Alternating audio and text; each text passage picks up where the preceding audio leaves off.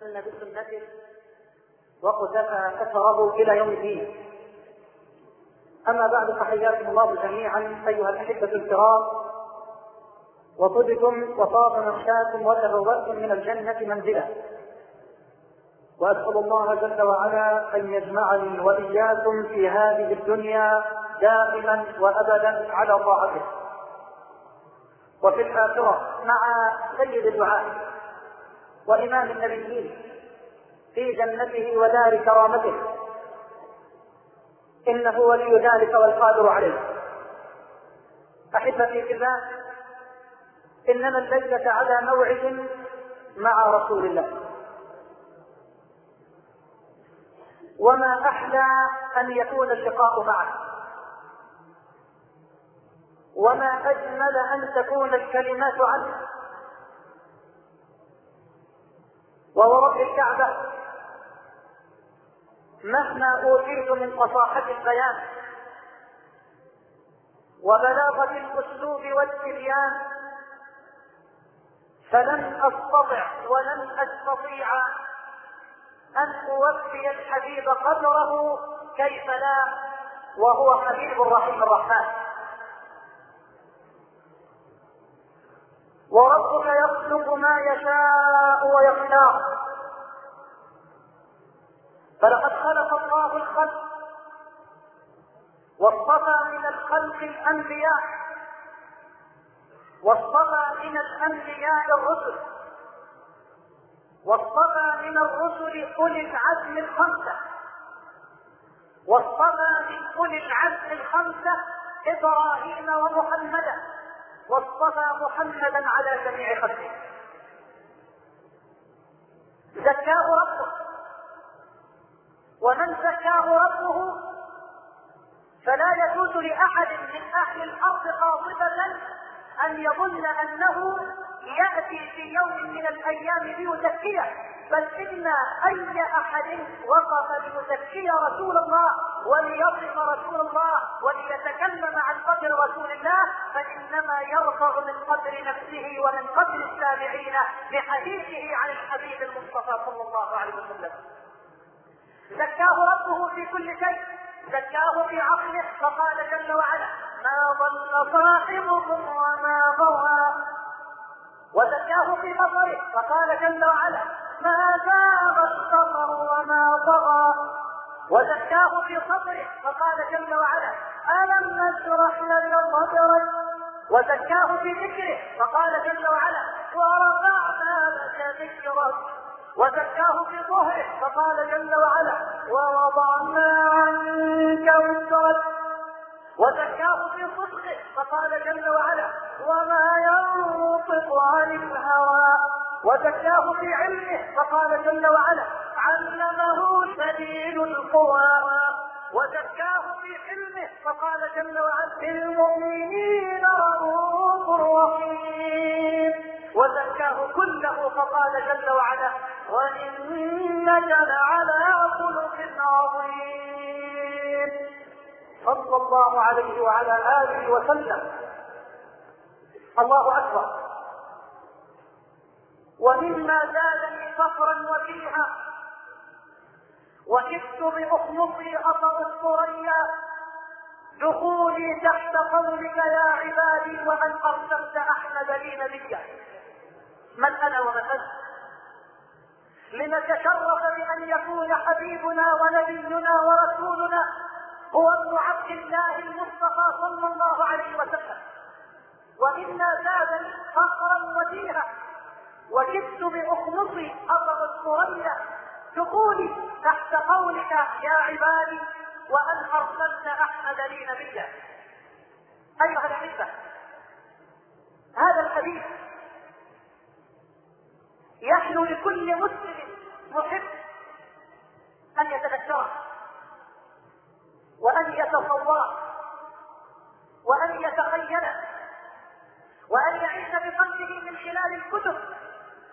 هذا الحديث كيف كانت حياته كيف كان وجهه كيف كان شعره كيف كانت لحيته كيف كان صدره كيف كانت يده كيف كانت قدمه كيف كانت مشيته كيف كانت نومته كيف كان طعامه كيف كان شرابه كيف كان اكله كيف كان ذكره كيف كان الحبيب صلى الله عليه واله وسلم ولم لا ولقد أمرنا الله جل وعلا أن نختفي أثره وأن نسير على دربه وأن نقلده في كل شيء. قال جل وعلا لقد كان لكم في رسول الله أسوة حسنة.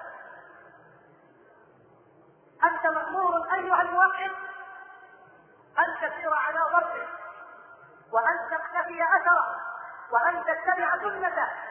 كيف كان يأكل لتأكل مثله؟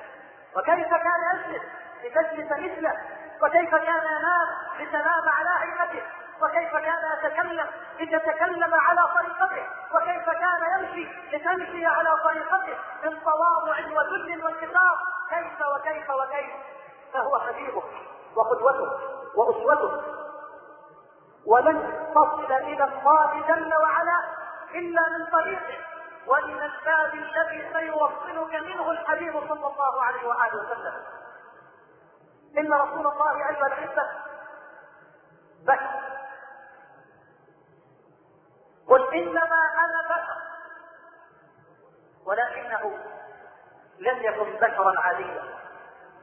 فمبلغ العلم فيه أنه بشر ولكنه خير خلق الله كلهم قل إنما أنا بشر مثلكم. يوحى إلي. وهذه هي الآية. هي التي رفعت قدره وأعلى شأنه ورفعت مكانته عند الله جل وعلا. وعند الخلق.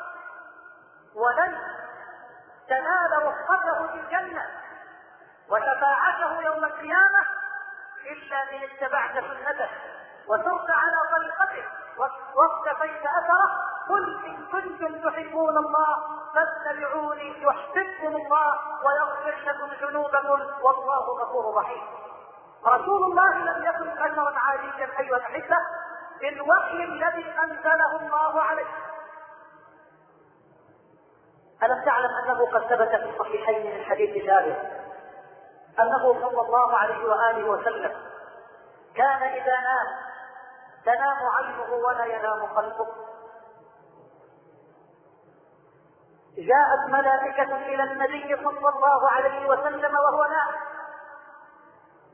فقال بعضهم إن لصاحبكم هذا مثلا فاضربوا له مثلا. فقال بعضهم إنه نائم. وقال بعضهم إن العين نائمة والقلب يقظان إن العين نائمة والقلب يقظان فقال بعضهم مثله كمثل رجل بنى نارا وجعل فيها مأدبة وبعث داعية. فمن أجاب الداعي دخل الدار وأكل من المأدبة ومن لم يجب الداعي لم يدخل الدار ولم يأكل من المأدبة وقال بعضهم أولوها له يحفظها فسروا له رؤيته فقال بعضهم إنه نام وقال البعض إن العين نائمه والقلب يقظان فقالوا الدار هي الجنة. والداعي هو محمد. فمن أجاب محمدا دخل الجنة ومن لم يجب محمدا لم يدخل الجنة ومحمد فرق بين الناس أو فرق بين الناس. فمن آمن بالحبيب وسار على ضرب الحبيب واتبع سنة الحبيب نال شفاعه الحبيب يوم القيامة ونال رفقته وصحبته في الجنة. ومن خالف هدي الحبيب لم ينل الشفاعة وحرم من هذه الرفقه وتلك الصحبة. أسأل الله جل وعلا أن يمتعنا وإياكم بصحبته بحبنا له إنه ولي ذلك والقادر عليه. فتعالوا معنا الليلة نعيش مع النبي عليه الصلاة والسلام. وحده الله. هلا طب والشيخ يوصف النبي إزاي؟ ده يوصف النبي لازم يكون صحابي عاش مع النبي شاف النبي سمع النبي وسمع النبي صلى الله عليه وسلم. لكنه كما نقلت إلينا سنة الحبيب نقلت إلينا أوصاف الحبيب كما نقلت إلينا الصحابة سنته وأحاديثه الشريفة نقل إلينا بعضهم وصفه صلى الله عليه وآله وسلم. عش معاه كده نبدا من وجه الحديث. صلى الله عليه وآله وسلم. وعش معاه بروح وقلب لعل الله أن يجعلنا نعايشه بأرواحنا وقلوبنا وأجسادنا. وجه النبي صلى الله عليه وآله وسلم ورد في الحديث الذي رواه الإمام البخاري من حديث البراء بن عازب رضي الله عنه. بيقول كان النبي صلى الله عليه وسلم أحسن الناس وجها وأحسن الناس خلقا. ليس بالطويل البائن ولا بالقصير. مش هنقف عند كل الوقت والقصر. ارفع الوجه. صلى الله عليه وسلم. كان النبي صلى الله عليه وسلم أحسن الناس وجها فلنفسر شوي. وجه الحديث كان مشرقا منيرا. طب اسمع ابن عباس بيقول إيه؟ بيقول إن للحسنة نورا في الوجه أمال يبقى وجه الحديث إيه؟ ده الراجل اللي زيه زيك لما ربنا يكرمه يعمل طاعة ويعمل حسنة ويمشي كده تقول يا أخي سبحان الله فلان الفلاني كده سبحان الله ربنا عمل على وجهه الشرافه وكان عليه نور كده عليه مسحه من النور والضياء واحد يقول الله ده ترويج يا شيخ ولا إيه؟ لا اسمع هذا النبي يقول إيه؟ قل نظر الله امرأ نظر نظر في الوجه اشراق نور. نظر الله امرأ سمع مقالته فحفظها أو فوعاها وبلغها كما سمعها فرب مبلغ اوعى يبقى فيه نظرة على الوجه على وجه الطاعة. مستحيل يا إخواني أن يكون وجه الطائع الساجد الباكي كوجه العاصي المجرم الذي يتجرأ على الله الليل والنهار. محال رب الكعبة. انظر إلى وجه قسيس يحمل لحية كسة وإلى وجه موحيد يحمل لحية ولو كانت قبيحة لترى الفارقة الكبير بين وجه تعثر في التراب ذلا لله وبين وجه تجرأ على ملك الملوك جل وعلا بالمعصية في الليل والنهار. فما بالك وجه الحديث الذي فطره الله على التوحيد وجبله الله على الطاعة بل وأخبره وأكرمه وغفر له ما تقدم من ذنبه وما تأخر. إذا كان وجه الحبيب صلى الله عليه وسلم أحسن الوجوه. كان النبي أحسن الناس وجها.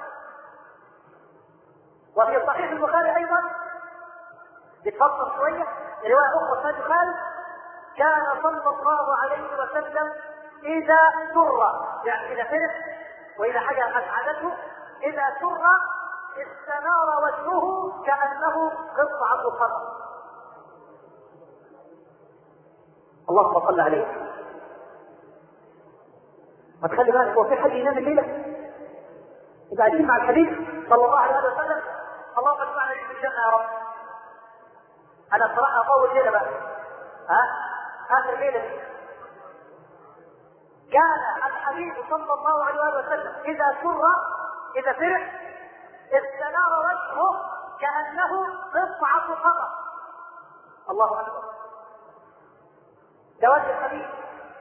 أخرج الدارمي والبيهقي عن جابر بن سمرة والحديث حسن بشواهده أنه قال رأيت النبي صلى الله عليه وسلم في ليلة أضحية أي في ليلة مقنعة بيقول جابر أنا شفت النبي كده في ليلة انسان قمر صالح. إذا رأيت النبي في ليلة مظلمه فجعلت أنظر إلى النبي وأنظر إلى القمر أنظر إلى النبي وأنظر إلى القمر أنظر إلى النبي وأنظر إلى القمر ثم قال صلى الله عليه وآله وسلم فوالله لقد كان النبي في عيني أحسن من القمر إي والله أصل القلوب كانت بحب الحديث. دي كانت قلوب طاهره وأوعية نقية ملئت بحب الحديث. يا أخي ما كانش الواحد ممكن يصبر. على إنه ما يشوفش الناس. شوف أنت لما تصبر وحدك وده يتعلق قلبه كبيرة مظلوم كل يوم عاوز فلوس وضرر هذه المحكومة فما ظنك بهؤلاء الذين امتلأت قلوبهم بحب الحبيب صلى الله عليه وآله وسلم. امتلأت قلوبهم بحب الحبيب صلى الله عليه وآله وسلم. أو ملأ قلوبهم حب الحبيب صلى الله عليه وآله وسلم. كان واحد منهم قاعد في البيت قاعد في الدار وبعدين كده قاعد مع زوجته مع أولاد مع ابناء ومن ذكر الناس يقوم واخد لابس لبسه وطالع خير يا خير. النبي وحشنا رايح أشوف خلاص انت لسه معاه؟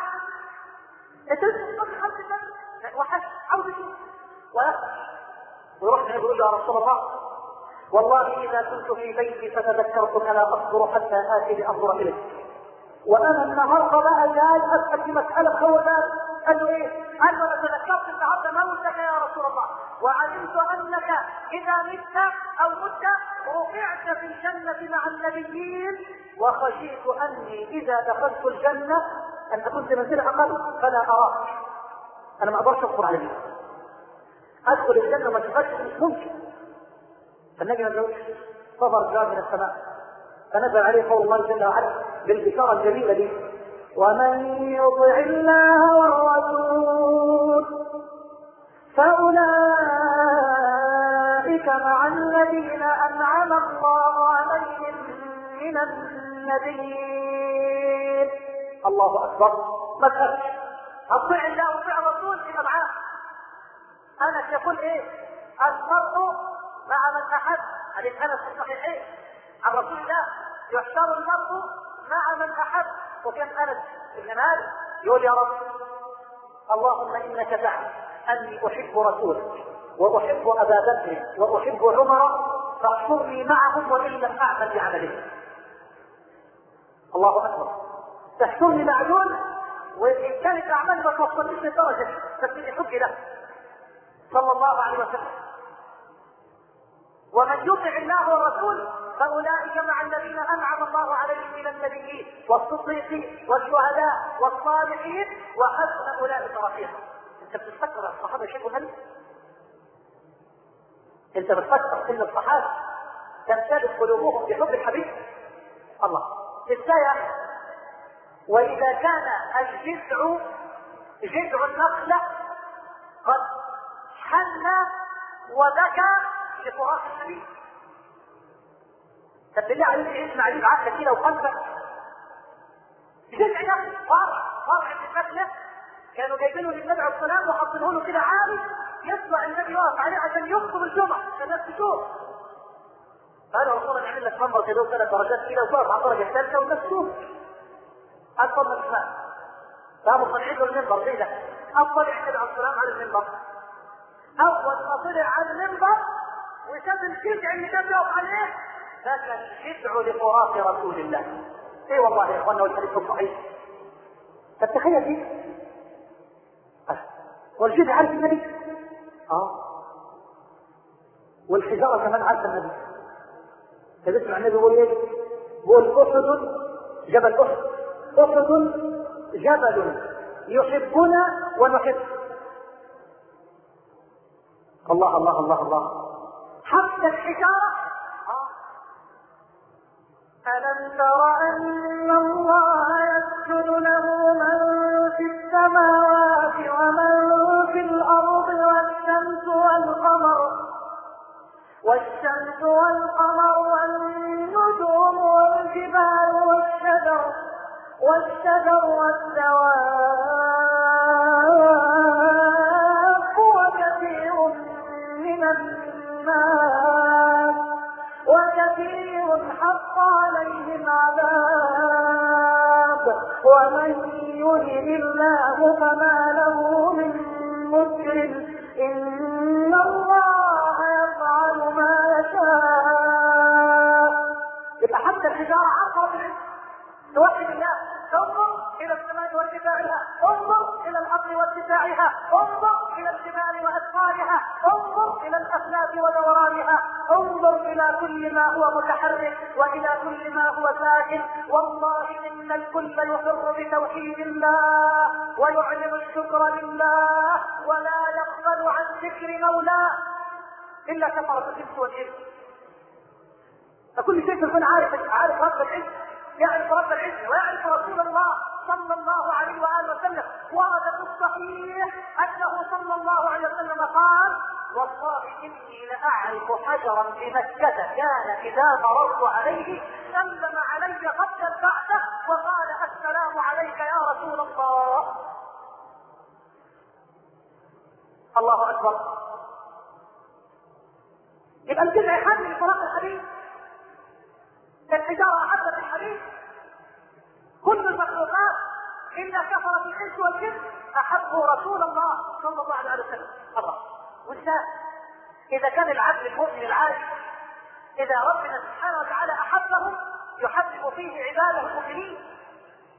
كما في الصحيحين من حديث أبي هريرة أنه صلى الله عليه وسلم قال إذا أحب الله عبدا نادى جبريل وقال يا جبريل إني أحب فلانا فأحبه. الله. اكبر خلاص. يوم جبريل يحب فلان ده. ويجي جبريل في السماء ينادي يا أهل السماء ربنا بيحب فلان ابن فلان حبه. فيحبه أهل السماء. تخيل كده تبقى معروف في السماء. الله أكبر. تبقى معروف في السماء. زي الملائكة يقول فلان ابن فلان ده إحنا بنحبه آه. وتذكر في الملك الأعلى. النبي عليه الصلاة والسلام لما ربنا امره يوم من الأيام وقال له إيه؟ قال له يا رسول الله اذهب واقرأ سورة البينه على أبي كعب ده أمر بس. أبي كعب فراح النبي عليه والسلام لابي قال له يا أبي أنا نعم. قال له لقد أمرني ربي أن أقرأ عليك سورة البينه فنظر أبي إلى رسول الله وقال يا رسول الله وذكرت أنا عند ربي. ربنا سماني ربنا ذكر اسمي وذكرت أنا عند ربي. قال نعم فبكى أبي. يقول احد الصحابة والله ما علمنا أن الفرح يبكي إلا من يومها بكى بالفرح يا جبريل إني أحب فلان فأحبه. فيحبه جبريل. يا أهل السماء إن الله يحب فلانا فأحبوه. فيحبه أهل السماء. طب خلاص كده لا يقول ينزل جبريل في الأرض. يا أهل الأرض. إن الله يحب فلانا فأحبوه. فيحبه أهل الأرض أو في رواية فيوضع له القبول في الأرض. اللهم اجعلنا وإياكم من هؤلاء. يوضع له القبول في الأرض. واحد من الشباب يقول له الله أهل الأرض كلهم أقول لا. إن الذين آمنوا وعملوا الصالحات سيجعل لهم الرحمن ودا. قال ابن عباس ودا اي محبه في قلوب عباده المؤمنين. إنما أنت عاوز المنافقين المعاصي يحبوا أهل الايمان لا موقفها قاعدة لا يبغض المؤمن إلا منافق.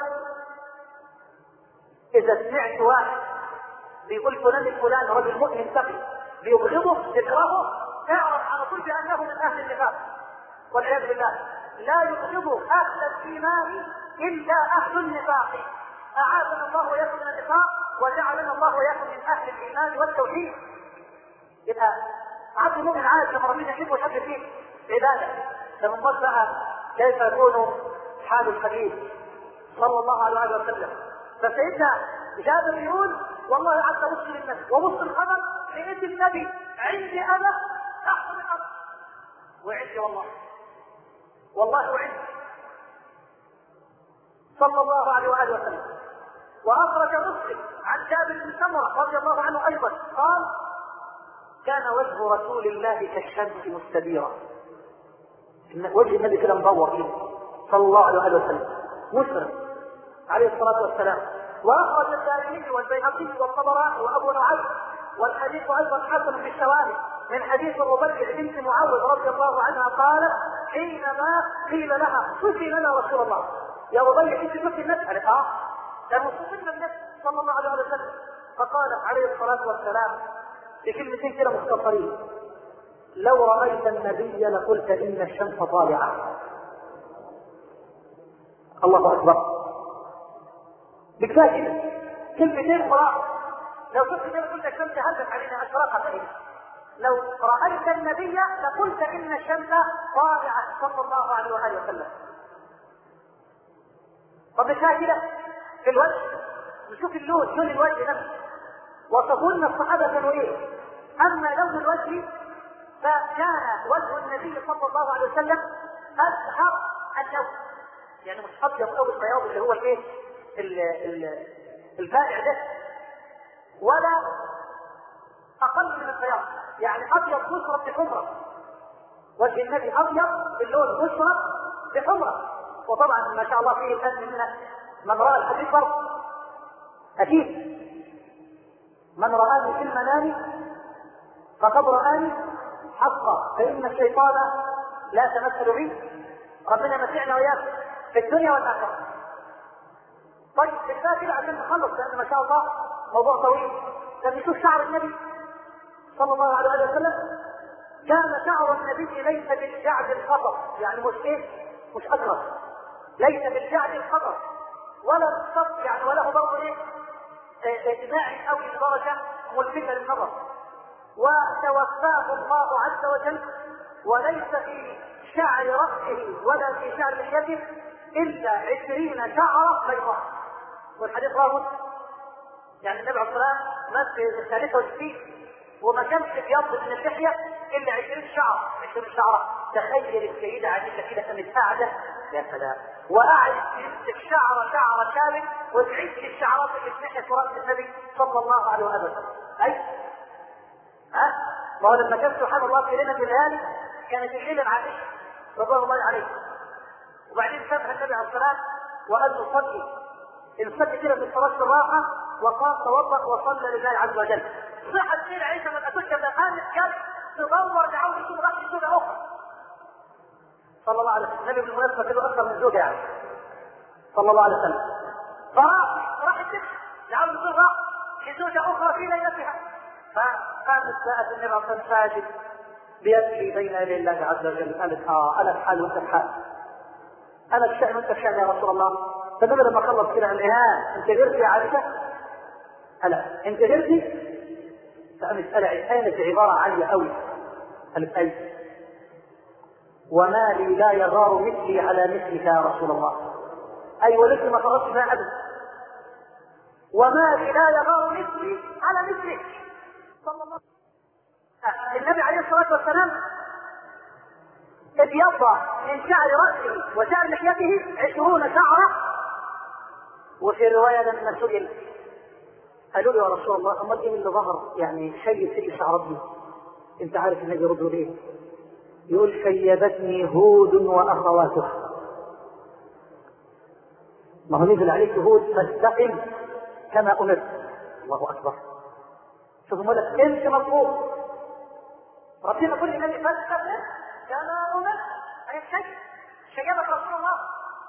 شيبتني هود واخواتها اخواتها إيه؟ زي التكوين إذا الشمس كورت إذا السماء انفطرت الحاقة القارعة الواقعة. الصور الشيء هي اللي شيبت النبي صلى الله عليه وسلم. النبي صلى الله كان إذا سمع رعد إذا سمع ضرب إذا سمع هذه الأصوات يبكي ويحاول والحديث في سنة الترمذي سنه حسن الحديث عائشه ويدخل ويخرج ما يعودش وتوصل مثل عائشه في حال يا رسول الله لا اخشى أن يكون الله عز وجل قد أمر إسرافيل بالنفخ في الصوت أنا خايف كل قيامة هتموت وهو من هو رسول الله صلى الله عليه وآله وسلم. خاف.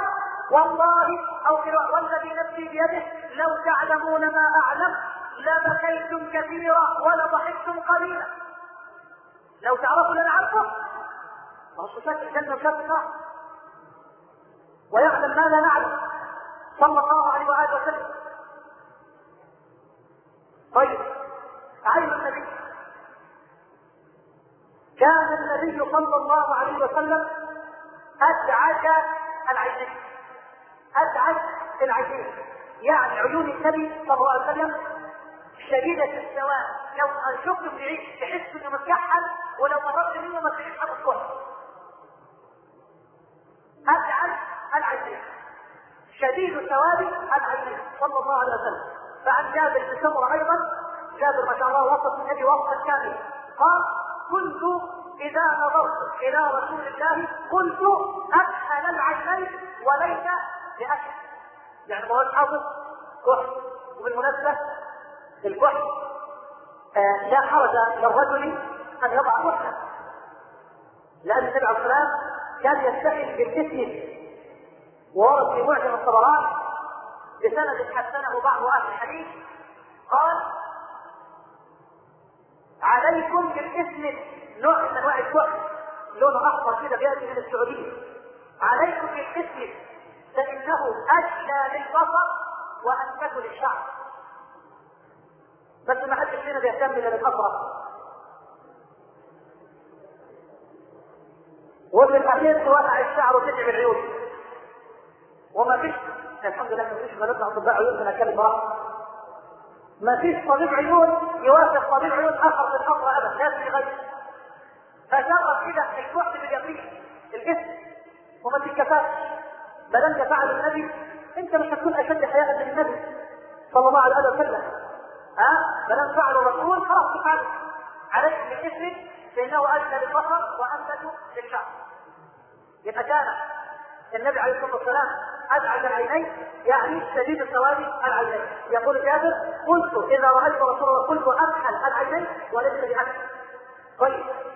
الحاج فاتح النبي صلى الله عليه وسلم كان رسول الله صلى الله عليه وسلم طويل الحاجبين من غير انتقاء يعني الحاجبين ما كانوش بيلتقوا عند فوق الانف طويل الحاجبين من غير انتقاء اللي فيه صفه الصدق يحمد الله.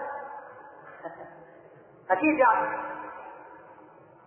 وبين الحاجبين كمان بقى خلي بالك كل ده الوجه هم على الشعر وبين الحاجبين عرق. عرق كده ظاهر دقيق. بس يظهر إمتى؟ إذا غضب النبي. إذا غضب يظهر هذا العرق في وجهه صلى الله عليه وآله وسلم بين الحاجبين الانف ده كمان عشان الوجه كله كان انف النبي صلى الله عليه وسلم اقنى اقنى الانف اي طويل الانف مع دقه الارنبه، الارنبه اللي هو الجزء الايه؟ الأسفل من الانف أو الأعلى، يعني مش بعيد ولا رفيع. واقنى الانف يعني مش نازل يعني بمستوي باعتدال. اقنى الانف مع دقه الارنبه، هذا انفه، هذا شعره، وهذه عينه، وهذا وجهه صلى الله عليه وآله وسلم. فالظن بقى فم النبي عليه الصلاة والسلام كان صلى الله عليه وسلم سهل الخدين سهل الخدين في التجاعلات كده في الخدين. سهل الخدين ضليع الفم يعني فم النبي أصلا كان فيه سعه ضليع الفم وهذه يعني من البلاغة. يعني إذا كان رجل ضليع الفم يكون بليغا مفوها كان النبي صلى الله عليه وسلم سهل الخدين ضليع الفم أشنب. يعني له شارب وللسنة. نتعرض لمسألة الشارب من ناحية صحية. بعض أهل العلم كالإمام مالك مثلا قال لا يجوز حلق الشارب. لا يجوز حلق الشارب. الإمام مالك رحمه الله. بل يعني قال أكثر من ذلك قال حالق الشارب يؤدب.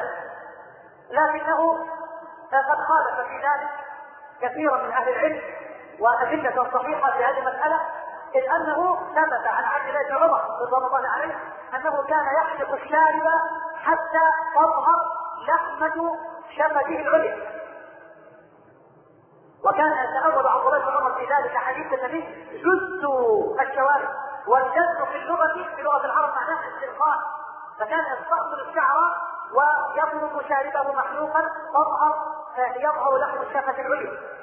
أما بعض أهل العلم قد تأول حديث النبي عليه الصلاة والسلام قصوا الشوارب فترك الشارب على حالته هذه وقصوه من أسفل حتى تظهر الحافه العليا للشفة العليا حتى لا تتشبه باليهود والنصارى اذ أنهم يطلقون الشوارب ولا يحقونها يبقى الأمر في السعه والخلاف في مسألة الحلق والترك خلاف معتبر كما يقول علماء الاصول إنما فعل النبي كان الشارع صلى الله عليه وسلم. وكان يحفه دائما من أعلى بحيث تظهر حافة الشفة العليا له صلى الله عليه وسلم. إذا كان ضليع الفم اسمن مثلث الاسنان يعني الاسنان بتاعته مش إيه؟ مش مثلث بين كل سنه وسنه كده إيه؟ في فرق جميل. وهذا أطيب للفم وأجمل. مثلث الاسنان صلى الله عليه وسلم. وخلي بالك من اللي جاي كمان. وكان إذا رؤي وهو يتكلم ظن الناظر إليه كأن نورا يخرج من بين ثناياه صلى الله عليه وسلم. والحديث رواه الإمام الترمذي من حديث ابن عباس وهو حديث حسن. طيب إحنا كده انتهينا من وجه النبي صلى الله عليه وسلم. طيب عنق النبي بقى. إيه بتاع العنق؟ قال اللحيه نعم ودي المهمه ها؟ كان صلى الله عليه وسلم كف اللحيه أي ذا وفرة وكانت لحيته مليئة بالشعر. كان النبي عليه الصلاة لحيته آه كانت لحيته تملا الصدر. كانت لحيته تملا صدره أعلق ولا بلاش؟ بالفاكر كانت لحيته تملأ صدره صلى الله عليه وسلم.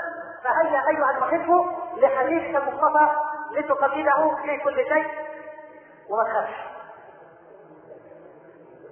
رزقك على الله واجلك بيد الله والأمر كله لله جل وعلا.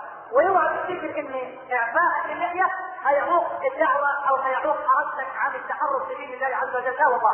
لو كان الأمر كذلك ما فعله المصطفى في وقت كان أحوج فيه إلى أن يدعو الناس لدين الله عز وجل. فلا تتنازل ابدا عن أمر من امور هذا الدين ونحن لا نقسم الدين إلى قشور ولباب ولكنني أتفق تماما مع أحبابي وإخواني الذين يقولون بفقه الأولويات بفقه الأولويات في أمر الدعوة إلى الله عز وجل، اذ انه لا يجوز لك ابدا أن تمر على أناس جلسوا يشربون الخمر فإذا ما قاموا بين يديك ونظرت إلى واحد منهم وقد يعني أطال ثوبه ورأيت ثوبه اجارة على الأرض لا يجوز لك ابدا ولا من الفقه أن تقول له يا أخي ثوبك طويل اصبر الثوب يعني ثوبك الطويل حرام وهو ايده كاسه إيه؟ هذا اسمه فقه الايه؟ الأولويات. ما يصحش واحد يبقى قاعد مع علم السجاير قدامه وكاس الخمر يقول يا أخي يا أخي الدخان حرام. يا أخي الادله بتقول حرام. على سبب الخمر الأول. يبقى فيه فقه اولويات فأنا مقتنع تماما مع احبابي واخواني الذين يقولون بفقه الأولويات ولكنني أود أن أذكر بقولة تقول شتان شتان بين فقه الأولويات وبين التحقير والسخرية من الفرع الذاتي والفقهيات فإن الذي جاء بالكل هو هو الذي جاء بالجزء صلى الله عليه وآله وسلم. وجاء النبي أصلا كان لحية كبيرة صدره فتنقل على الله الخش ما تحتجش في أي شيء. والله العظيم كن على فيه لأن ما أخطأك لم يكن يضيك وأن ما أصابك لم يكن يخطئك. وإذا ربنا أكرمك بإذن وأطلق اللحية. ما تخافش وما تعكسوش ما تعرفش حاجة ها؟ أنا شايف بعض ابائي يضحكوا معاهم ويقولوا لا مش هنسمع كلام في الحتة دي. ها؟ لا تكن حجر عثرة في طريق التزام ولدك وأسأل الله أن يرزقنا وإياكم الاتباع بكل صوره واشكاله إنه ولي ذلك والقادر عليه. طيب عنق النبي بقى صلى الله عليه وسلم. كان عنقه كإبريق فضة. يا سلام. عبارة حلوة أوي. كان عنقه كإبريق فضة من شدة البياض صلى الله عليه وسلم. بنت الثاني عنق على الصدر. كان النبي صلى الله عليه وسلم عريض الصدر. كان النبي عليه الصلاة عريض الصدر. صدر النبي عليه الصلاة كان عريض. وهذا يدل على إيه؟ الفتوة والقوة. لا. ليه؟ وكانت له في صدره شعرات يعني كان صدره فيه شعر. وكان الشعر ده نازل ممتد حتى السرة يعني شعر كده كان قضيب من الصدر حتى السرة صلى الله عليه وآله وسلم. سواء البطن مع الصدر. يعني ملوش بطن سواء الصدر مع الصدر مشدود العضلات. أين النبي سيدنا علي رضي الله عليه كان في أرض المعركة عند واحد النبي كان يتقلب ويجوب للصحابه لا لا ده في أرض المعركة إذا قبضت الالسنه الطويلة وقصبت السيوف والرماح على منابر الرقاب وفي ساحه الوضع كان الحبيب المصطفى يرفع صوته على أعلاه وينادي في وسط المعركة ويقول أنا النبي لا كذب أنا ابن عبد المطلب انا وسيدنا علي وعلي مين هو علي؟ علي علي بن أبي طالب علي فارس الفرسان وقائد القوات. علي رضي الله عليه الذي قال له النبي يوم خيبر سأعطي الراية غدا رجلا يفتح الله على يديه يحب الله ورسوله ويحبه الله ورسوله. علي رضي الله عليه. وكان سيدنا علي يسقط في هذا يقول إيه؟ يقول محمد النبي أخي وصهري وحمزة سيد الشهداء عمي. وجعفر الذي يمسي ويضحي يطير مع الملائكة ابن أمي. أخويا وبنت محمد سكني وزوجي مموت لحمها بدمي ولحمي. وتبقى أحمد ولداي منها فأيكم له سهم كسهمي. الفرسان اللي فتح الله على يديه يوم خيبر؟ كان بيقول إيه؟ يقول كنا اذا حمي الوطيس واشتدت المعركة اتقينا برسول الله صلى الله عليه وسلم. نستخبي كده من ونحتمي برسول الله صلى الله عليه وسلم. فكان الحبيب مشدود العضلات قويا. إذا دخل في ارض المعركة وميادين النزال كان الصحابة رضوان الله عليهم يستقون به من شدة الضربات وأنتم تعلمون ماذا فعل النبي يوم حنين وماذا فعل النبي يوم أحد وماذا فعل النبي يوم بدر صلى الله عليه وآله وسلم. ضخم الكتفين والقدمين والكفين. وكان صلى الله عليه وآله وسلم إذا مشى كأنما ينحط من صبر يعني كأن في حجر كده كتير بتحدثه من فوق نازل كده إيه؟ سبحان الله. كأنما ينحط من صبر وإذا التفت التفت جميعا. يعني ما يبصش كده بطرف إيه؟ لا. وهذه من علامات التواضع. خلي بالك من دي. أما واحد ينادى عليك من السن خلي بالك من دي. واحد ينادى عليك ما تبصلوش كده. ثانية عطفه لا. ده التفت إليه بكليته كما كان يفعل الحبيب وهذا الجنة إنما يدل على التواضع منه صلى الله عليه وسلم. تواضع إيه؟ ده إحنا عشان نتكلم عن تواضع الحبيب عاوزين بقى ليالي تواضع النبي صلى الله عليه وسلم. تخيل ان النبي كان يجيب صحابي ويركبه وراه على حمار واحد. تواضع إيه؟ ده؟ ده فيه واحد. يبقى راكب عربية طيارة. ولكن في الكرسي الوراني لوحده ويستعظم إنه يركب معاه حد ثاني طب ده واحدة حمار حمار يركب النبي ويركب وراه معاذ بن جبل يركب وراه فضل بن عباس يركب وراه خيره. ابن عباس يركب خلفه على بعض ومعاذ بن جبل يقول كنت رديف النبي صلى الله عليه وسلم يوما ليس بيني وبينه إلا مؤخرة الرحلة. ركب خلف النبي. فكان إذا التفت التفت جميعا يعني بكليته دليل على تواضعه لأبي وامي صلى الله عليه وآله وسلم. وإذا التفت التفت جميعا. خافض الطرف. خافض الطرف. الطرف يعني البصر النظر يعني دايما كده إيه؟ نظره. شوف خافض الطرف. نظره إلى الأرض أكثر من نظره إلى السماء. شوف تواضع ما يشوف وشه في الأرض. مش ده النبي؟ لا اوعى تتنفخ على إيه؟ خليك دايما وشك في الأرض كده ومناخيرك في الأرض. خليك ذليل لله. اللهم ارزقنا وياكم الكل له خليك منكسر لله عشان ربنا يرفعك. من تواضع لله رفع. اوعى ربنا يمن عليك تتعال. ربنا من عليك بمال؟ تتواضع ربنا من عليك بعلم. تنكسر أكثر وتخاف ربنا من عليك بحب في قلوب العباد تقول يا رب سلم سلم يا رب. أحسن خاتم. اوعى خلي بالك لأن النفس أمارة بالسوء.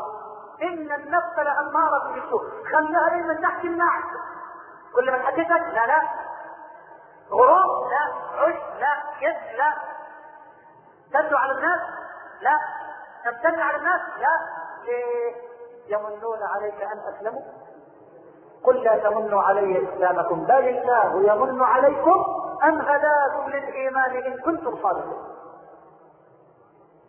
كذلك كنتم من قبل فمن الله عليكم فتبين خلي يبقى كان إذا التفت التفت جميعا خاطب الطرف نظره إلى الأرض أكثر من نظره إلى السماء. طيب عرف النبي. العرق أخرج الإمام أحمد البيهقي عن علي بن أبي طالب قال كان العرق في وجهه كحبات اللؤلؤ سيدنا علي يقول إيه؟ أما لما كان الوحي ينزل على النبي كان شديد.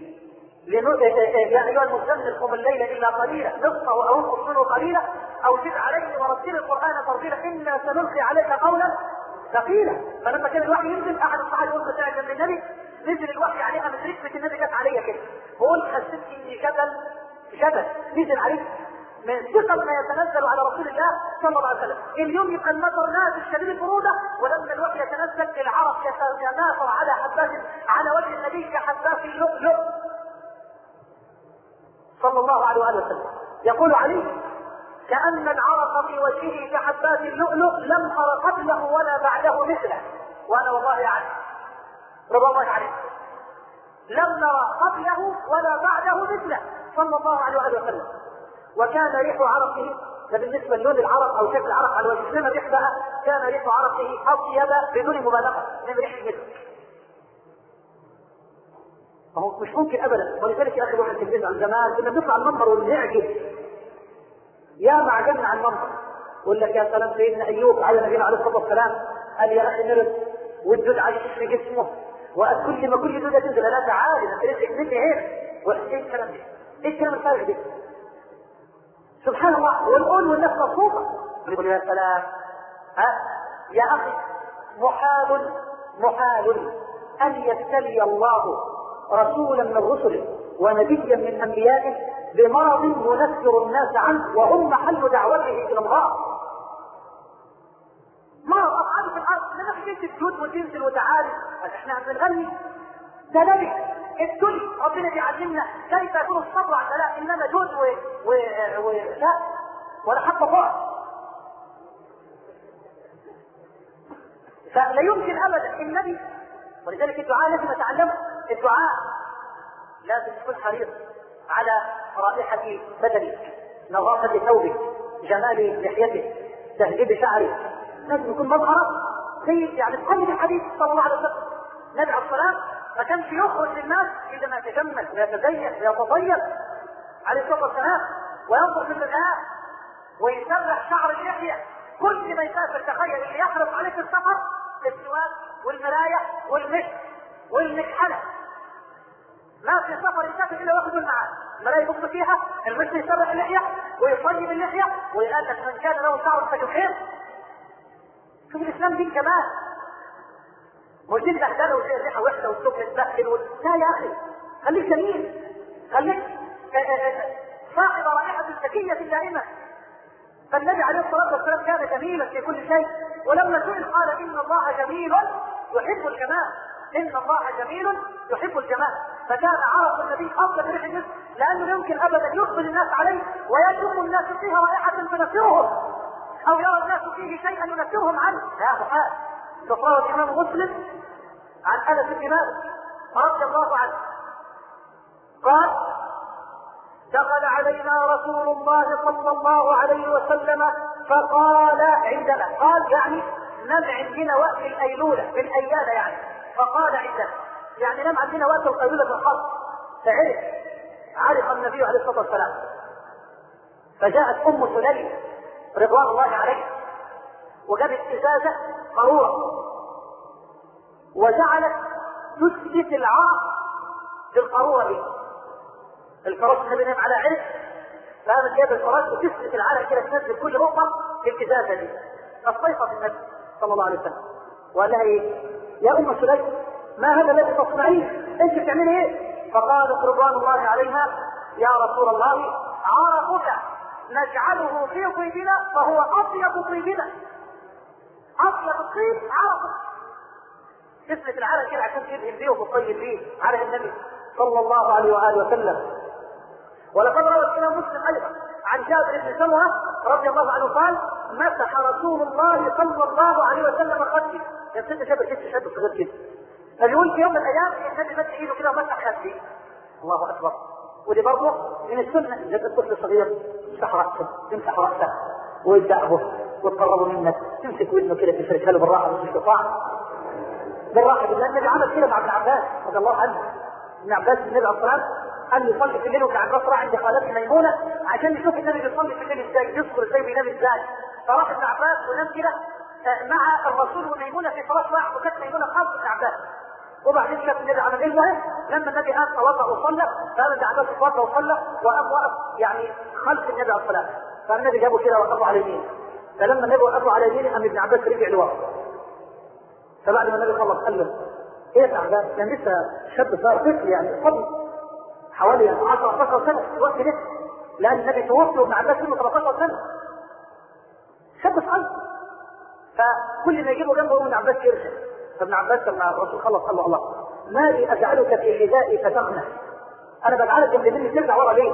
فابن عباس كان من يومه فقيها بليغا فقال له يا رسول الله لا يجوز لأحد أن يقف بحذائك وأنت رسول الله. أنا أقدمك أنا أطلع ما أرش جنبك فابن عباس يقول عجب النبي يعني النبي اتبسط في الكلمة دي فقام النبي مد ايده كده وقام مد وجه ابن عباس وقام فرشها له بالرأس. وقام داعي له وقال إيه؟ في رواية البخاري اللهم فقهه في الدين. وفي لفظ أحمد اللهم فقهه في الدين وعلمه التأويل. وفي رواية أخرى يقول ابن عباس فضمني النبي إلى صدره وقال اللهم علمه التأويل. فاستجاب الله لحبيبه صلى الله عليه وسلم. يبقى سيدنا جابر يقول مسح رسول الله خطي. يشوف يقول إيش بعدها قل فوجدت ليده بردا وريحانا كأنما أخرجها النبي من جونة عطار. كأن النبي مخرجها كده من يعني قارورة مليانة عطر عند عطار أما طلعها مسح شبيه أو خد.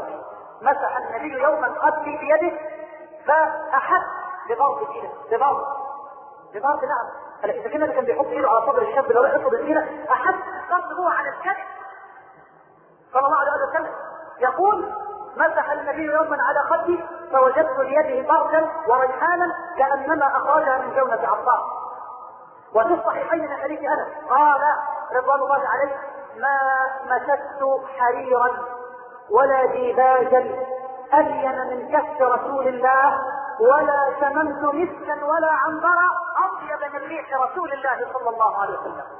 وعن أنس رضي الله عنه قال كان رسول الله صلى الله عليه وسلم إذا مر في طريق من طرق المدينة قال الناس جميعا لقد مر اليوم منها هنا رسول الله. إذا مشى من طريق كل يوم.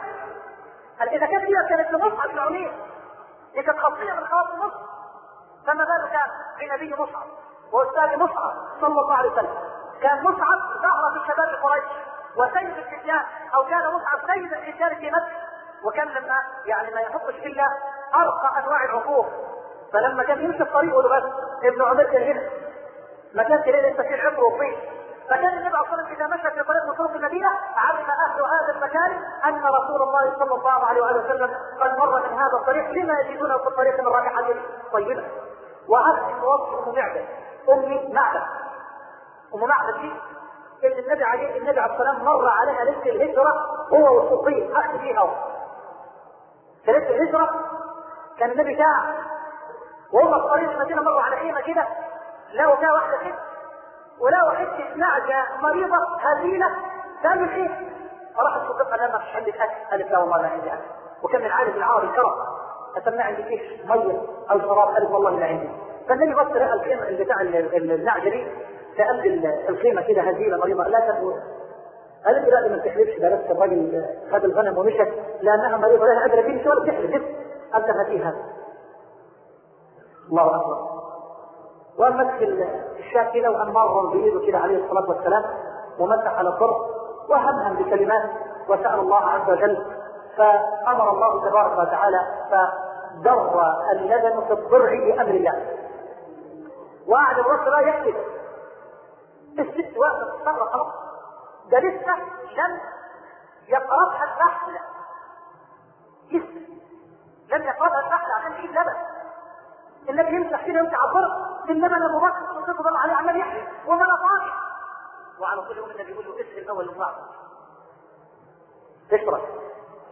اشرب يا بكر. لا اشرب يا أبو بكر اشرب. ودي من بركات النبي برضه يا أخوانا. عبد الله بن مسعود رضي الله عليه.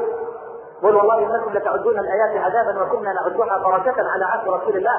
فوالذي نفسي بيده لقد كنا نجلس لنأكل مع رسول الله فنسمع تسبيح الطعام بين يديه. إي والله حديث مسلم فنسمع تسبيح الطعام بين يديه. وأبو هريرة عظيم قصته خرج في يوم من الأيام يقول شدت أن أربط الحجر على بطن شدة الجوع. وخرج قلت لعل ربنا يكرمنا النهارده برزق طلع على طالع الطريق. قل فمر على الصديق فسالته عن آية من كتاب الله والله ما سألته عنها إلا ليستمتعني إلا عشان يفهم مني جعله بساله الزكاه لي تعالى ما اكلك حقيقي. وكان أبو هريرة برضه عالم وعلم فبيقول أجابني عن سؤالي ومر بي ولم يفعل. ما عرفت عاوز إيه. قل فمر علي عمر فسألته عن آيات من كتاب الله والله ما سألته عنها إلا ليستمتعني فأجابني ومر بي ولم يفعل. قول فبص جابر فمر بي أبو القاسم صلى الله عليه وسلم. فقال لي أبا هريرة قلت لبيك يا رسول الله. قال الحق بي تعال أنا عارف من غير ما تسأل تعال. صلى الله عليه وسلم. يقول فتبعت رسول الله. فدخل إلى بيته قال عندناش حاجة؟ فقالت عائشه أيوه يا رسول الله. في قدح لبن جاي لنا النهارده لسه بلدوها هدية من فلان. الحمد لله. يا أبو هريرة. وطبعا اللغة يا أبو هريرة. تنفر يعني إذا كنت بقى. انت عارف أهل الصفه قال له آه. أبو هريرة يقول اول ما دخلنا ولقيت عائشه بتقول قدح لبن يقول ففرحت بذلك فرحا شديدا. قلت النبي الكريم بقى هيديني واشرب براحتي قول فقال لي يا أبا هريرة أتعرف أهل الصفه؟ إيه أهل الصفه دول بقى؟ أهل الصفه دول مجموعة من الفقراء معسكرين على طول في مسجد النبي. كل ما النبي يجي له أكل يوديه يجي له شرب يوديه يجي له لبس يوديه. وقاعدين في المسجد مع الحق. دول اسمهم أهل الصفه اضياف الاسلام فالنبي يقول لابي هريرة انت عارف أهل الصفه؟ قال له اي قال له به. يقول أبو هريرة فحزنت لذلك ابن شيء. حديث البخاري قال حديث صحيح. بقول كمان وحشين بقول إيه؟ تقول إيه؟ قلت وما هذا اللبن في أهل الصف تعالوا الرسول وشوف بقى ما شاء الله توابير بقى. زي طابور العيال كده والعيش. طوابير ما شاء الله. النبي عليه يا أبا هريرة لبيك يا رسول الله له خذ القدح واعطه واحدا واحدا حتى يشرب بس ده مش حاجة خالص لا. الله أكبر.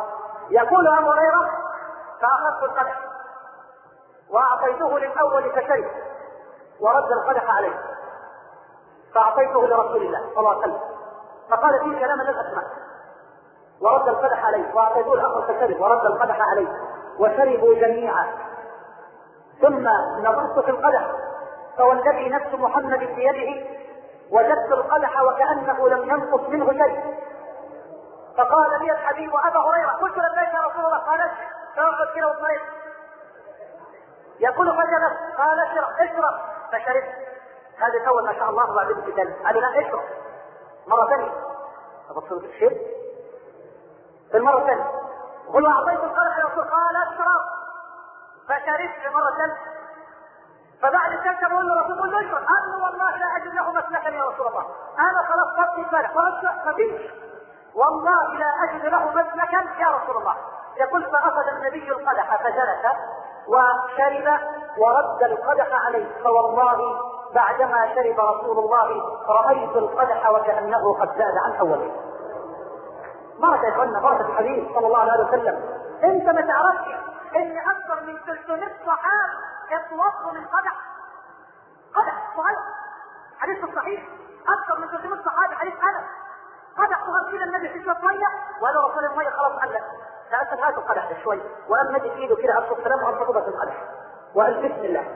حي على الطهور المبارك. تعالوا يعني يلا اشربوا الضبط يقول انس فوالله رأيت الماء ينبع من بين أصابع رسول الله. كيف من القدح اهو أنا مش داخل.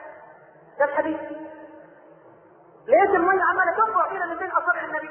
قلت كلمت هو وطيح قالوا له كنت كم واحد قال قال والله كنت أكثر من 300 أكثر من 300 صحابة. صلى الله عليه وآله وسلم. المهم ام معبد إيه؟ رجع زوجها لا في كده أشياء غريبه مش بقول لك شم روائح ولا حاجات لا هل في حاجة مش يعني انت انت نفسك لما تدخل البيت. وكنت في رجل طيب كده من محارمك تدخل كده الواحد حاسس كده بإنه في حد ضرنا كده من الطيبين أخيار. خد بالك بقى بمكان يدخل النبي في المختار صاحب الأنوار عليه الصلاة والسلام. يدخل النبي عليه الصلاة والسلام فرجع الراجل قال إيه في إيه؟ قال ادخل ده في راجل النهارده دخل علينا شكله شكله كيف. وكيف وعمل وسوى تسمع بقى المرأة دي البليغة العربية اللي توصف النبي. والله العظيم لو جاب في قدماء الأرض عشان يوصفوا النبي بعبارة مما وصفته به أم معبد يعني تسمع النبي أم معبد تقول الحق النبي. بتقول له رأيت رجلا ظاهر الوضاء وجهه منور كده. ظاهر الوضاء حسن الخلق شكله جميل.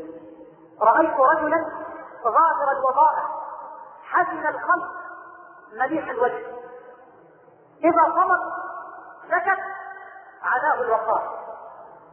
إذا سكت يبقى فيه وقار كده كده إذا صمت علاه الوقار. وإذا تكلم سما وعلاه البهاء حلو أبهى الناس وأجملهم من بعيد وأحلى الناس وأحسنهم من قريب. غصن بين غصنين فهو أنظر الثلاثة منظرا إيه البلاغة دي؟ غصن بين غصنين فهو أنظر الثلاثة منظرا له رفقاء يحطون به.